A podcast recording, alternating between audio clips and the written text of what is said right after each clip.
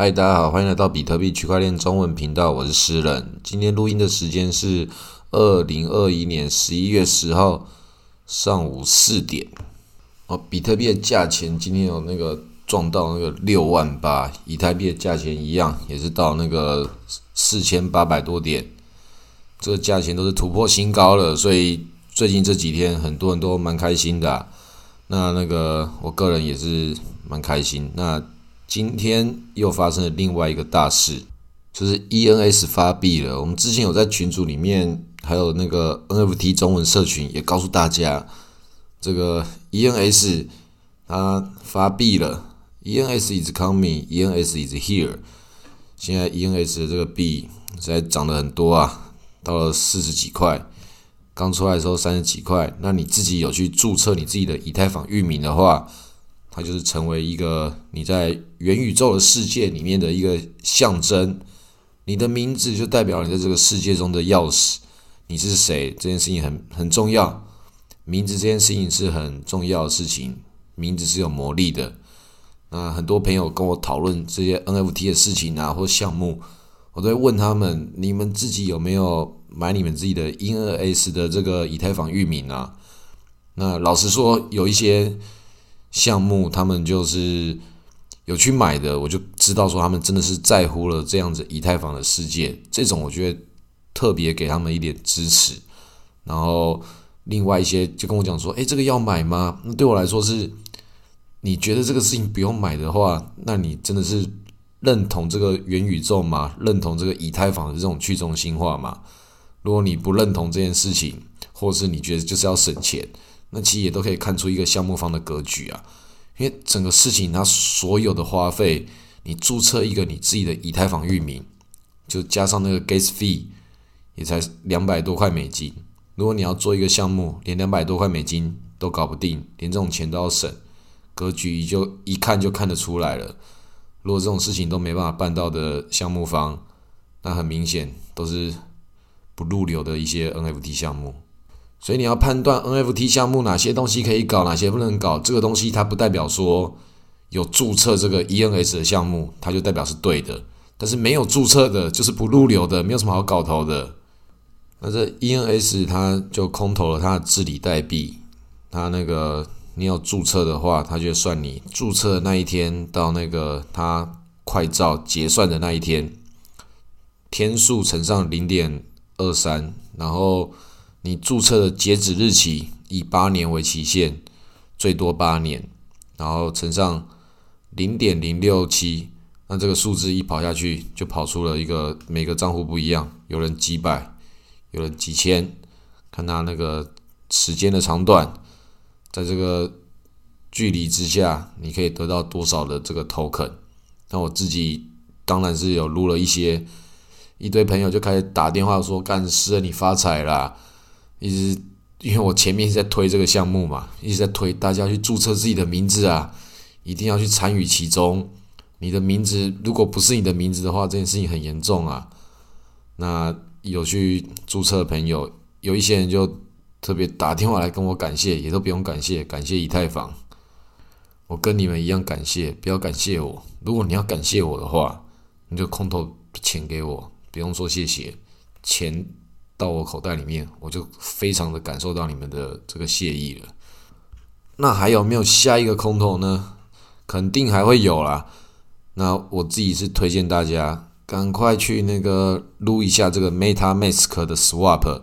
那如果你连 MetaMask 都没有注册的话，这个听我的节目这意义也没有太大了，就只是听一个聊天性质的脱口秀节目而已。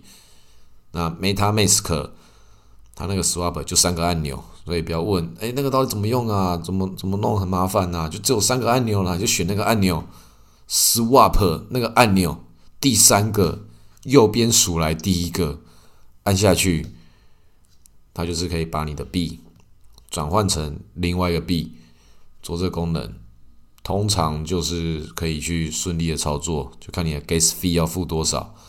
那现在以太坊的这个 Gas fee 真的蛮贵的，真的是。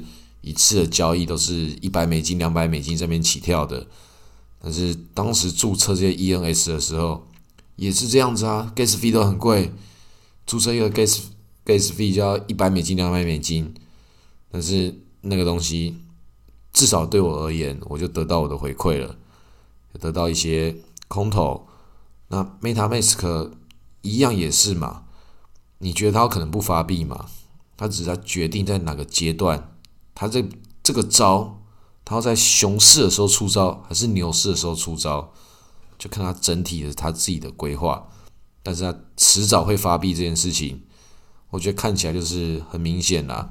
他前面也有试水温，各种不同的阶段都有发出不同的新闻，好像一副就是，哎，我看一下这个市场大家怎么想，因为毕竟他们是这个元宇宙世界 NFT 世界的。很多人，大部分人最早期的一个入口，如果你连这个最早期的入口 Meta Mask 都不会用的话，那你真的要现在好好的学习它，因为也没有那么难，就是第一步，第一步你要先过这一关。所以很多人那个问我各种问题，每天都有很多私讯，都问一些最基本的事情，那就问说什么是比特币，什么是 NFT。那你觉得问我比特币跟 NFT 这件事情，我觉得最重要的事情要先有自己有搜寻的这个能力。就 Google 其实蛮简单的，你就把比特币打进去，或者 NFT 打进去，你就直接看维基百科，或是看第一个跑出来的什么是比特币，什么是 NFT 这件事情，你先看完一遍再来问人嘛。你问了你会得到什么样的答案？所以其实我必须要讲，这些在问我这些事情的人。都可以感觉到这些人的急躁，他们只是看到这个事情，好像是哇，好像很多人赚了很多钱呢，好像这个这个不知道是谁在这个群组中面，好像满常发言的，看到我好像常常抛一些新闻，觉得我是专家，就就要来问我问题，但是问我问题，你就自己要先研究一下我的问题，难道你要我给一个什么样答案吗？之前要的东西就跟大部分。的散户一样，都只要问会涨会跌，我怎么赚钱？这个问题很实际，这个动机也很好，都很棒。但是每个人都是想这么做，你自己要付出什么样的代价？难道你就想要坐在那边就等别人给你钱吗？坐在那边等人给你钱这件事情，这个市场也有告诉你，就是有这个机会，但这种机会你自己要能够把手伸出来啊，要自己把这个基础研究做好。你走到下一步，要不然人家给你钱，连钱都给不了。这种事情就是给自己添麻烦，给大家添添麻烦，都不是一件好的现象。你能够问出什么样的问题，那你就可以得到什么样的答案。你能够问的越好的问题，就可以得到越好的答案。这个事情就是如此嘛。那个你有好的 input，就有好的 output。比方那个 garbage in，garbage out。那同样的也是那个很多人在。继续在问说那个谁谁有多少钱，或者私人你有多少钱啊？你拿到多少钱啊？这些事情我都觉得是就没有必要问吧。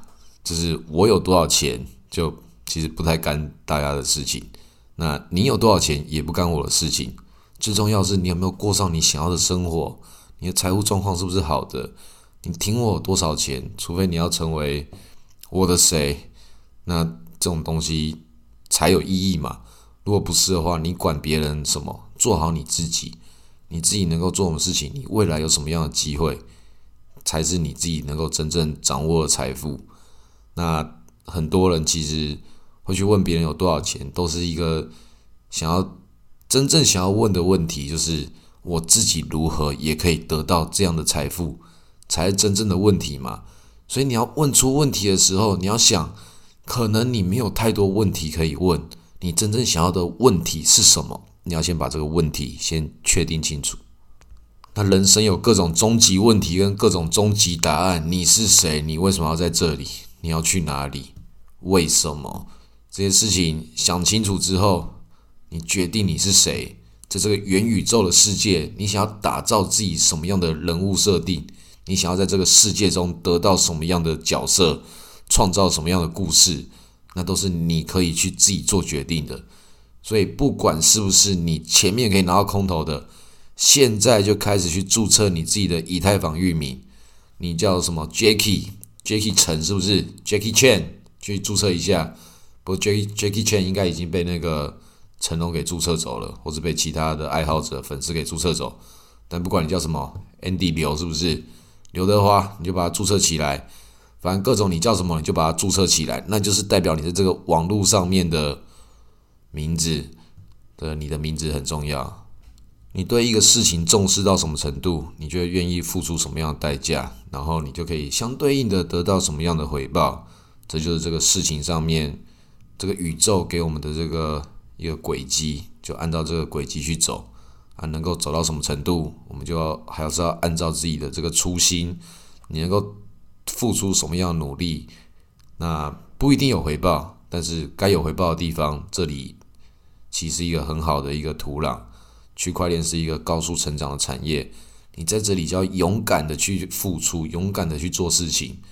那你能够得到什么东西？专注在你自己个人身上，不要再去问别人有多少钱，不要再问私人赚多少钱。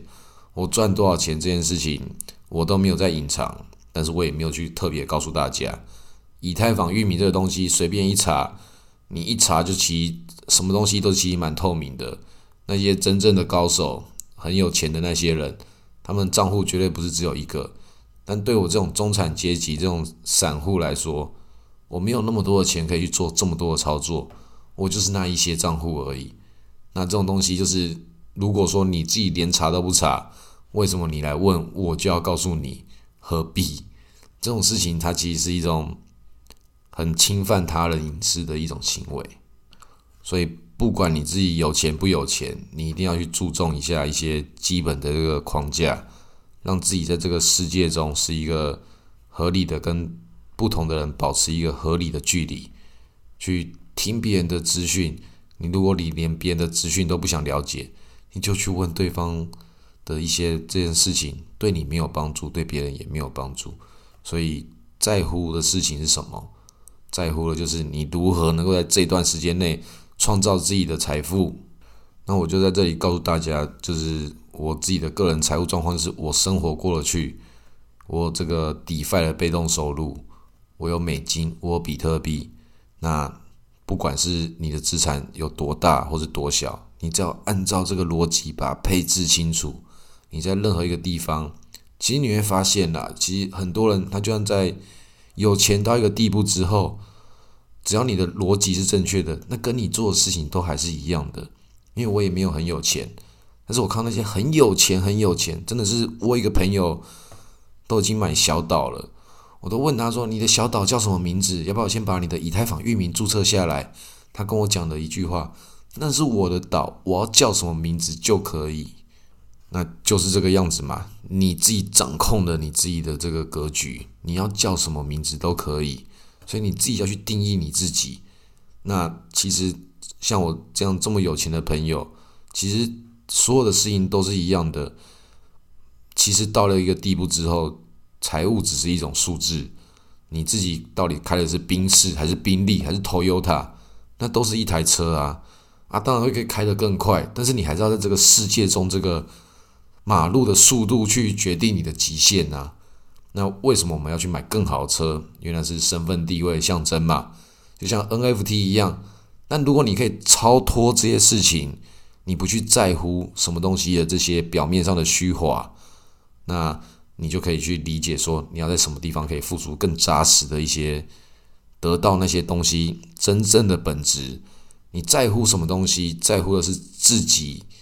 拥有的东西，你如果很喜欢这个车，你再去买；但如果你在乎的是别人觉得你有什么车，你要弄给别人看，或是什么手表这些外在的事情，那你就是把你的眼光、把你的价值交由外界来帮你定义。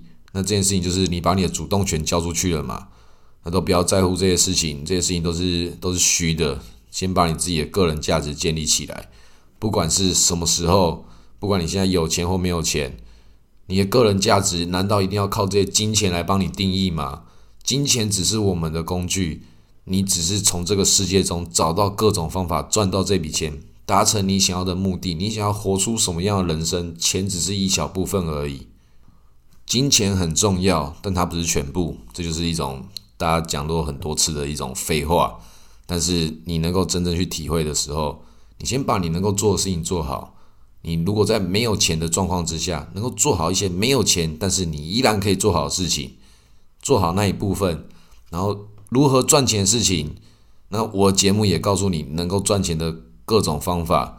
但你能不能坚持住，然后能不能按照这个既定的纪律完成自己的长期计划，一步一步的往前走，这也是你自己能不能对你自己的整体财务状况去负责的一种态度。其实这种态度，你只要能够负责之后，每一个事情你都可以往这个方向去发展，那你最后就会得到好的结果。那我这样讲不是代表我特别厉害，我自己也特别优秀，这些东西也是讲给我自己听。每个人都要把自己能够该做的事情做好。那这件事情不容易，但是是我们一同要自己去为这个世界去做努力的范围。